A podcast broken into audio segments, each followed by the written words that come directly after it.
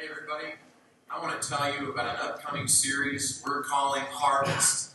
And let me tell you, you don't want to miss it. Everybody needs to be there. It's going to be two weeks long. And November 22nd, we're going to do something that's unique to our church. And I want you to be there. Whatever you do, mark your calendars. November 22nd, you're not going to want to miss what we have planned. We'll see you there. Indeed, we will see you there. There's an old saying, many of you know it. It goes something like this You can lead a horse to water, but. You can't make a drink. you can make it thirsty. I think she thought there was a buzzer. Like, I've got this one! You can lead a horse to water, but you can't make him drink. What's true believe it or not. You can lead churches to the well, but you can't make them draw the bucket. In Mark chapter 3, Jesus uh, is just beginning his ministry. I mean, we are talking about just beginning his ministry. Uh, things that, that, we haven't seen yet. He's not raised anybody from the dead yet. I mean, he hasn't fed the 5,000 yet. I mean, we are about to see uh, an unexplored thing happening with Jesus. I mean, we are talking about Jesus here, the Son of God, the Son of Man, the Son of David, uh, the, the, the, the one who was there at the very beginning when, like, stuff was created. Are you with me on this? Like, like all of this has yet to have happened. And, and there Jesus is, and he's about to do some incredible stuff. And his family comes in. You know what they say of Jesus? Um, sorry, everybody, he's crazy. Let's let's take him outside. Come on, Jesus. Come on, Jesus. Come on. They begin to treat Jesus almost like he's a little puppy. They say he, he's out of his mind. Twice this happens. and later on, Jesus goes back to his hometown. And, and maybe you recognize what happens when Jesus goes back to his hometown. The scriptures say that even Jesus, this magnificent leader, the Son of God, doesn't do any miracles there because the people lacked faith. You see, you can lead a horse to water, you can lead a church to the well, but you can't make them draw the bucket. I had the privilege several years ago to be a part of a church, and um, we were trying to think outside of the box. It was a church not entirely unlike Whiting, Iowa, in a small town and, and the church was fairly small, and we were trying to think what is it that we can do to try and multiply ministry? Uh, what can we do to, to really think outside the box to see God do some incredible things? And, and there was a sister church just 10 miles away, and we said, well, what if? What if we became one church? And so we began to explore that idea. And over the course of the next two years, believe it or not, uh, we had all sorts of conversations. And the leaders started having conversations, and we began praying over it and even fasting over this. And we said, God, if you'll lead us to the next step, we'll go the next step. And so uh, each, each rung on the ladder, we would just go the next step, and the next step, and the next step. And we began to, to have meetings with uh, all of our congregation and all of their congregation, and we did preacher swaps, and, and we had uh, uh, different things going on so that people could mingle and get to know one another. And then the day, the day came when, when we were going to have a vote. Their church would vote, our church would vote. Would we become one church so that we could share resources and God could do something incredible in that part of the world? It failed by a couple of votes. It was painful. even with both leaderships on board, even with all the prayer and work that had gone in, sometimes you can lead churches to the well where you can't make them draw the bucket. In Hebrews 13, we're, we're completing this series in Hebrews 13 strength for the journey. And I hope what you have found uh, in the course of this, this study uh, throughout the Hebrews is that, that God is challenging our faith, isn't He? I mean, He's asking us, He is, he is pushing us, uh, He is pleading with us to take those extra uncomfortable steps to just uh, to grow, to become strong in faith, right? And this last chapter of Hebrews is absolutely no different. What we find in Hebrews chapter 13 is, is that the community of faith is being, is being asked one last time to consider several areas of their life in which they can grow their faith. If you're following along in the Pew Bible in front of you, it's going to be uh, page 845. We're going to be in Hebrews 13 some extraordinary things happening. This community of faith is being asked the question what does it mean to be a great follower? What does it mean to be a great follower? You see, great churches often have great leaders, but they also have great followers. And this community is being asked what does it take what does it take to be a great follower? If you open up to this passage, it begins with all sorts of things like love one another. If you want to grow in your faith, uh, you need to look at the person next to you, sitting across from you in the pew, across the aisle from you. Uh, you need to recognize that all the folks that are here and some that aren't, uh, you need to love them. He says you, you need to begin to love the marginalized. He points to those who are in prison. He says, hey, remember them. Take care of them. Not only do you need to love, uh, not only do you need to take care of the marginalized, uh, he, he mentions the fact that, uh, that you need to be hospitable. He says this crazy thing in verse 2. He says, Hey, and don't forget to be hospitable, to entertain strangers, because some people have entertained angels and not known it. There's good motivation for you. Be hospitable. It might be an angel. You never know. He goes down and, and he further begins to say, hey, avoid sexual immorality, the marriage bed. Your marriage bed needs to be pure and right. He talks about money. He says, you know what? Uh, don't let your money own you, and you do that by by being content with what you have. All of those things, each one of them, we could probably uh, have an entire sermon series right here in Hebrews 13, but we won't. What's compelling to me in Hebrews 13, maybe more than all of those other things, is what happens in verse 7. He begins to say, You want strength for the journey. You want this growing, strengthening kind of faith. Notice what he says. He says, Remember your leaders. He's connecting faith with our leaders. He says, Remember your leaders who spoke the word of God to you. Consider the outcome, consider the results of their way of life and imitate their faith.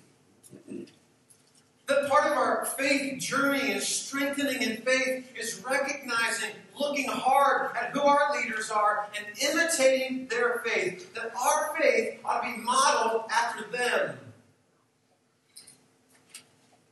You know what? Leaders live in glass houses, and they're okay with that. You can peer into the pains of their life. You can see them and test them.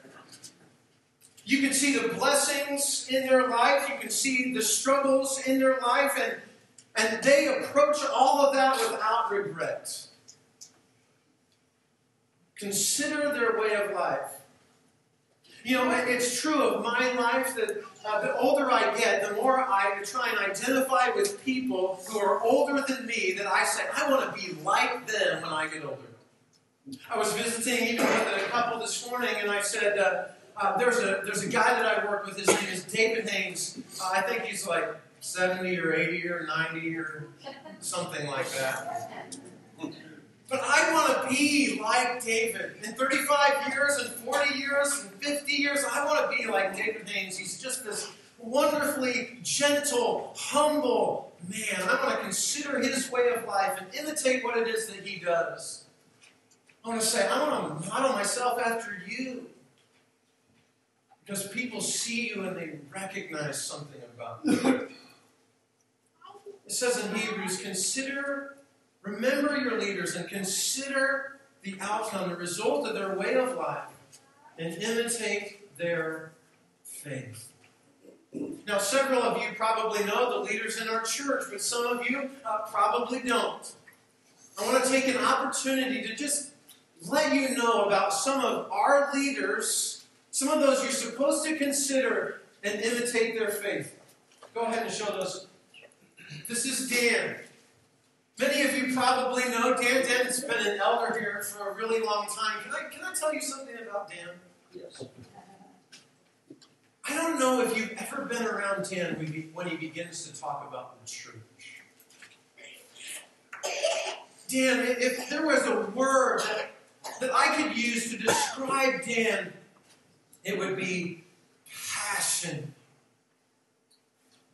when I've had occasions when uh, we're praying together about Whiting Christian Church, about the people that sit in this room, more than on one occasion I've seen as Dan, the, the passion wells up in Dan, the tears that are overflowing as he just wants what's best for the church. I've seen on more than one occasion as he's been willing to give his time and his effort and his energy to try and say, God, what is it that you would have for a Whiting Christian Church. Dan is a man that I can consider the outcome of his way of life and imitate his faith. Next slide. This is Charlie.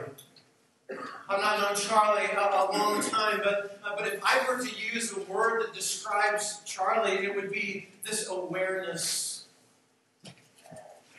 you see, Charlie's not, not afraid to tell you a story about his life. And what comes bursting through with Charlie is, is that there was something old and there is something new. And, and what Charlie recognizes about life, life with Christ and life uh, in faith and trust in Him, is that God is gracious and merciful and kind. And I can look at Charlie and know that when he looks out on the world, he, he doesn't see people as lost, but he, he recognizes the kind of hope that, that is for everybody in Jesus. I can look at Charlie and say, I can consider his way of life and imitate his faith. Next slide. This is Dave. I love Dave. You want to know what I love about Dave? I, I, one of the things that I love most about Dave is that he's this learner. He, he, he's a leader who wants to learn.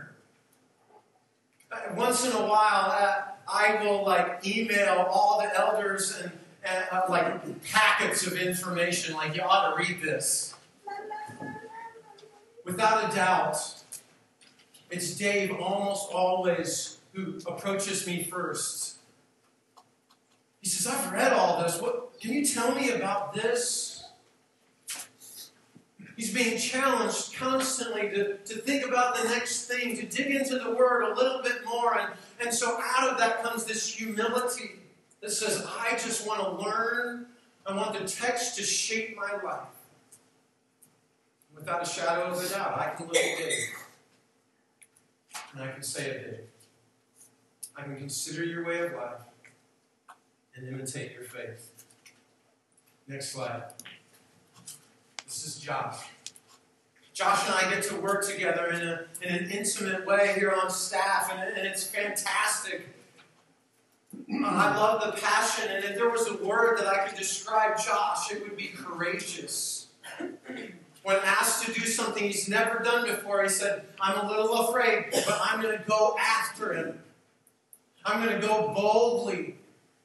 And I can look at Josh, and I can say, I will, I will imitate your faith.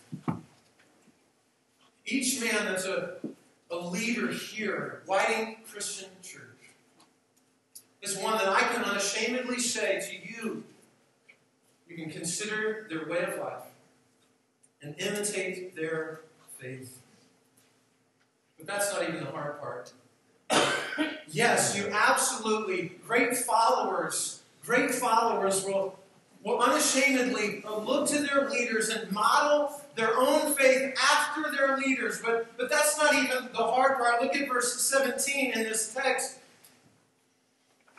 Verse 17 Have confidence in your leaders and submit to their authority. Have confidence in your leaders and submit to their authority because they keep watch over you as men who must give an account. Obey them so that their work will be a joy, not a burden. Because that's of no advantage to you.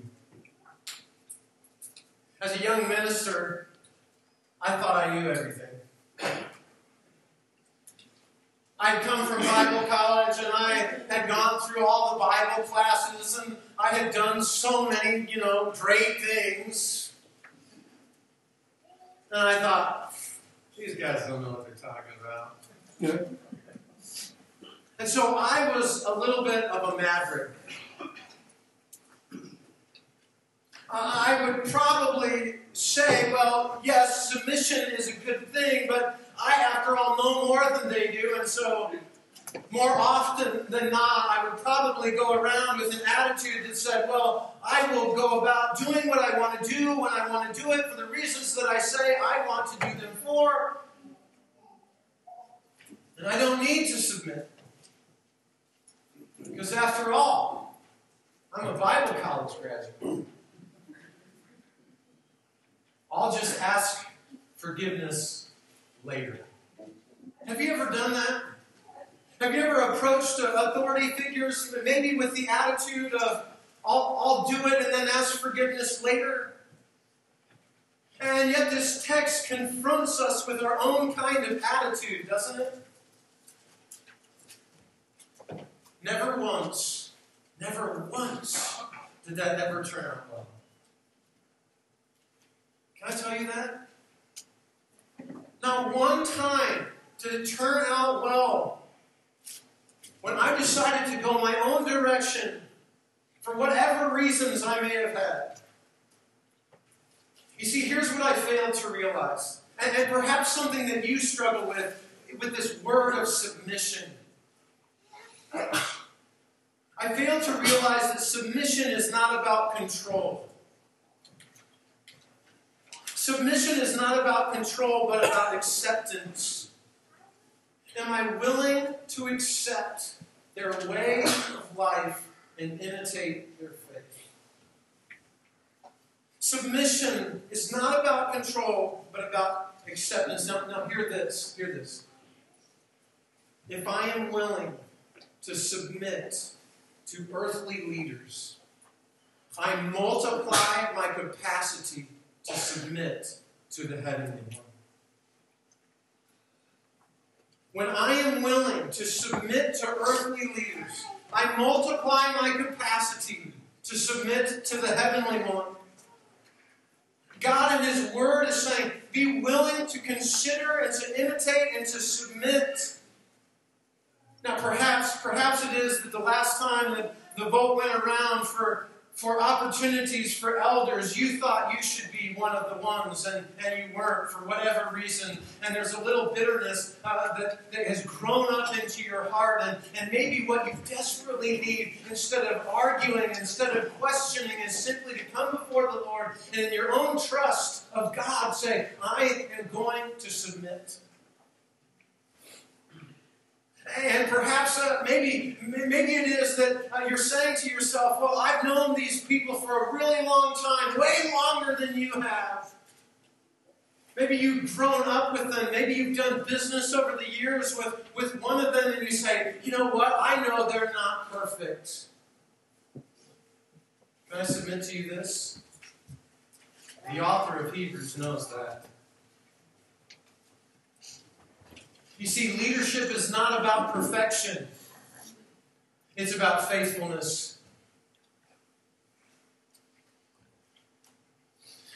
Timothy, when he talks about elders, doesn't use the word perfection, he talks about blamelessness. And what he's talking about is not that these men are perfect, not that they uh, get everything right all the time, but that they're constantly coming and looking and finding their direction with Jesus. Can I encourage you?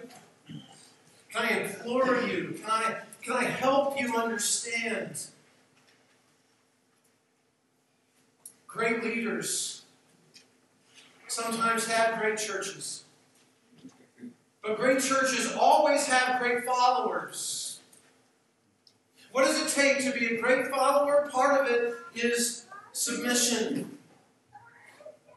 When faithfulness is present in your leaders, the, the conditions for disobedience to those same leaders disappear.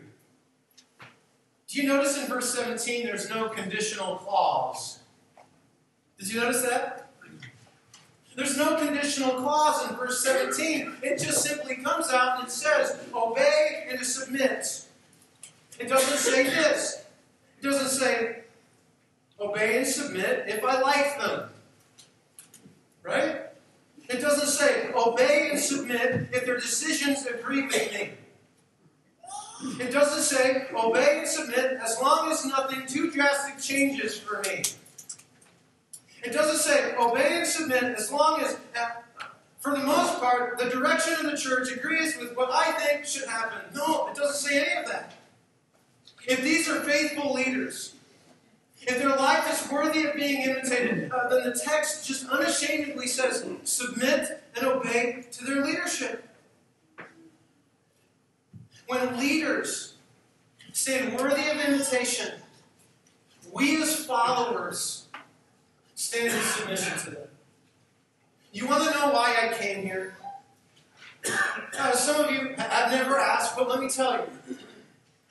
Roughly three months ago, I came. I began preaching here regularly and have had a great time. I'm loving it. I love getting to know you.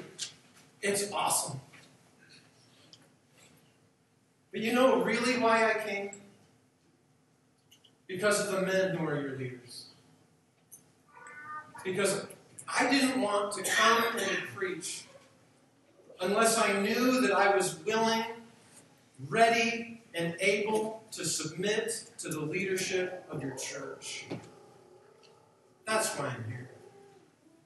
I know that they care for me. I know that they're not here just so that uh, they can get something out of me, and then when they're done with me, they'll, they'll throw me to the curb. You know, I get calls.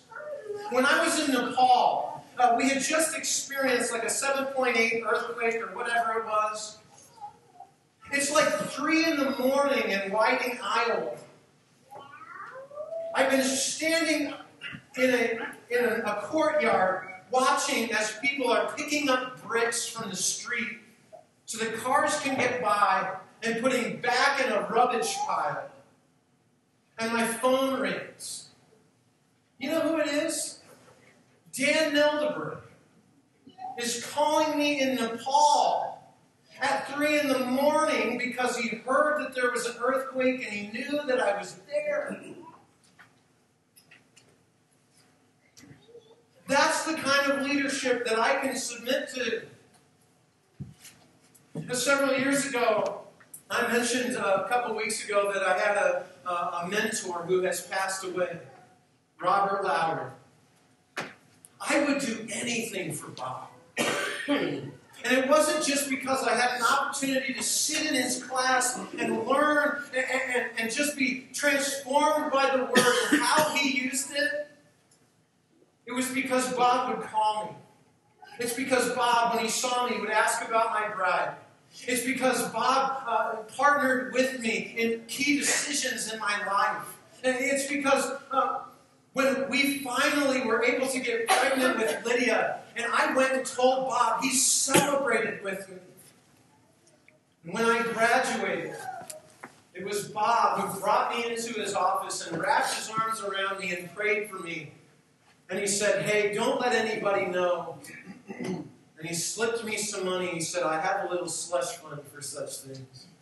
I want you to have it. That's the kind of leadership that I can submit to. Notice the things that leaders are responsible for. You see, submission isn't easy, but it's necessary.